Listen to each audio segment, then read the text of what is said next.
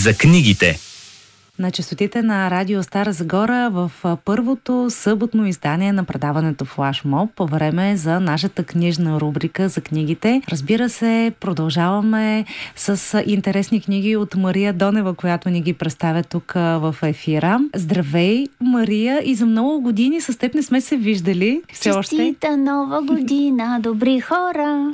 Как започва твоята нова година? О, много бързо трябваше да прочета една книга, за да мога да ви разкажа за нея. Обаче тя се оказа толкова абстрактна и една такава, нищо не можеш да разбереш. Не знам какво да ви кажа за нея. Все едно се опитваш да разказваш сън и... и затова реши с нещо по-реално и по-конкретно да. днес да, да ни разкажеш. Да, да, купих за подарък една книга. Казва се А като Антарктида. Аз я прочетох и научих толкова много нови неща за този континент.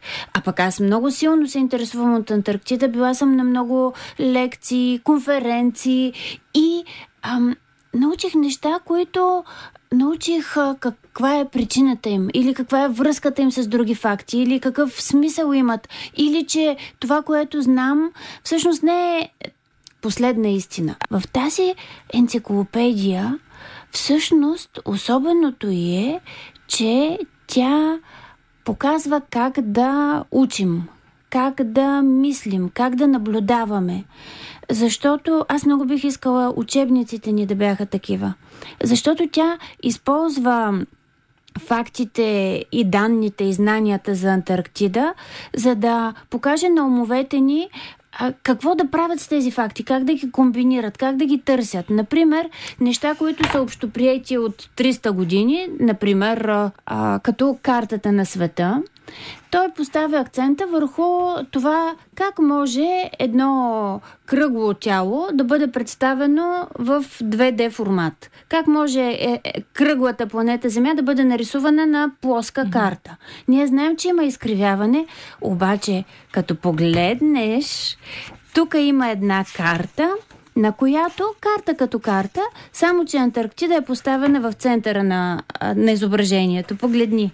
Ами да, точно там си. И тогава се вижда как се изкривя. Обикновено я виждаме ниско-долу. Да. В средата. А тук, като я поставим в центъра на картата, изведнъж виждаме как Европа се превръща в една малка отдалечена провинция.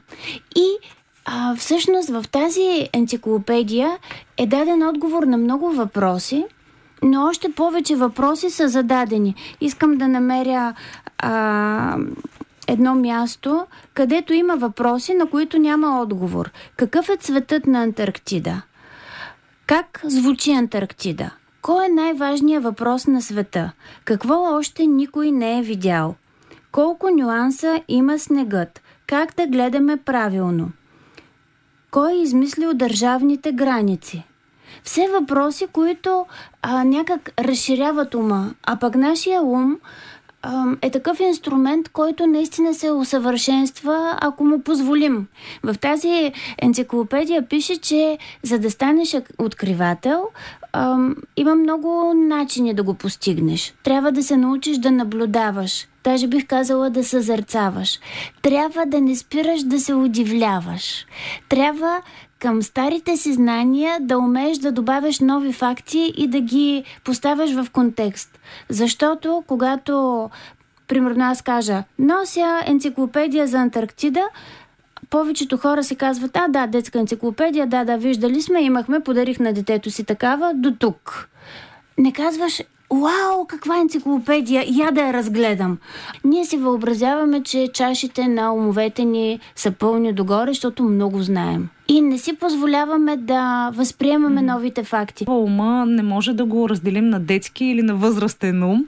А, той се тренира и му е необходима, разбира се, информация, но не просто mm-hmm. една суха информация, а как да обработва тази информация да, и къде да търси още. Точно, това е книга, която ни учи да мислим, като използва определен материал. Също както и математиката би ни учила да мислим, като използва цифрите, обаче ние стигаме до там, ох, трябва да ползвам цифри и въобще не мислим, че мозък тъкани, а, работи с абстрактни понятия. Тази книга е оформена изключително модерно. В нея има колажи, рисунки, снимки, микроскопски изображения, но също и снимки на планетата от космоса. Има диаграми, има карикатури, има плюшени модели на животни, има няколко страници с комикс. Има карти, които са представени по много модерни, интересни начини. Има има много загледане, но освен това тази книга провокира сетивата, защото обяснява как звучи Антарктида и от какво, звучи, от какво зависи какъв звук ще издава снега и какъв звук ще издава леда изведнъж разширява нашите а, доста закостенели представи и понятия. И това е много приятно. Отделно истори... в исторически план е обяснено как а, е бил завладян континента, ако въобще е тая дума може да се употреби в този смисъл. За надпреварата на Амундсен и Скот. Обяснено е за ендюранс и подвига на Шакелтън. Има данни за различните бази, Спомената е и базата Свети Климент Охридски. Обяснено е какви професии имат хората на Антарктида и какви хора трябва да бъдат за да отидат там. Например, аз не съм се замисляла, може би защото българската база е по-малка, обаче не съм се замисляла, че една от най-важните професии на Антарктида е пожарникар. А за животните какви работи пише? Чакай сега, аз направо си припаднах. Искам да ви прочита за бъвноходката. Почти невидимо за човешкото око създание, с размери от половин до 1,5 мм.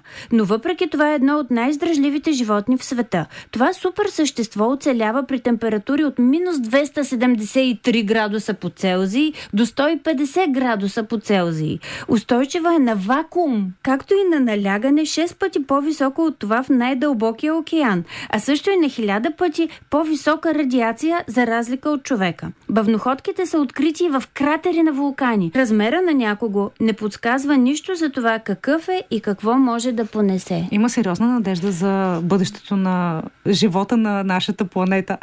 и а, през цялото време се правят едни философски обобщения, които хем са много забавни, хем често са доста песимистични. Примерно там, където става дума дума за Мадридския протокол и за Антарктическото споразумение, което определя Антарктида като континент, който не принадлежи на определена държава, а на човечеството. Mm-hmm. И там е забранено да се прави, да се внасят нови видове, да се строи, да се някакви граници има определени, да се а, из, издирват природни изкопаеми, да се правят военни опити.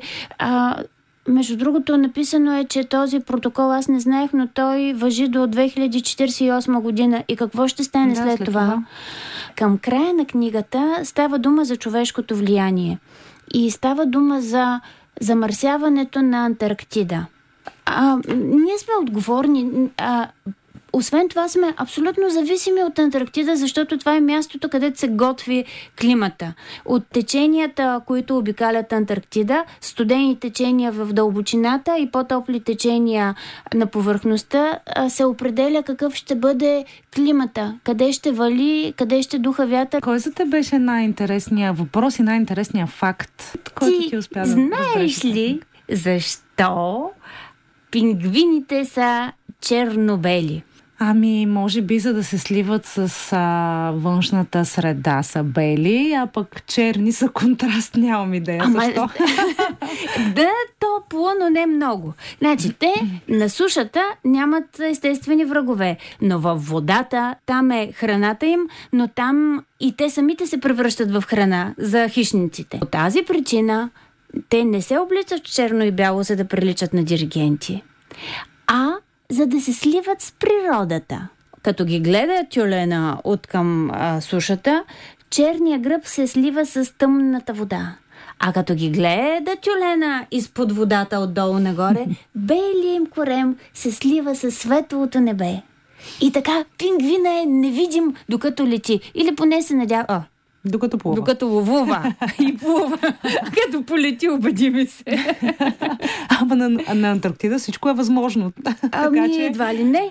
Малцина могат да я видят и да стъпят а, с краката си на Антарктида, но от всеки един от нас и от най-малкото човеченце зависи дали Антарктида ще се съхрани, а оттам и дали живота ни ще продължи във вида, в който го познаваме или ще завещаем планетата на бъвноходките. Всъщност значението и ролята на българските учени, които са в нашата база на Антарктида, също са от изключителна важност, но пък и такива книги, а като Антарктида, също не дават един по-различен поглед към този континент, толкова важен за нашата планета. Благодаря ти много, че представи точно тази книга.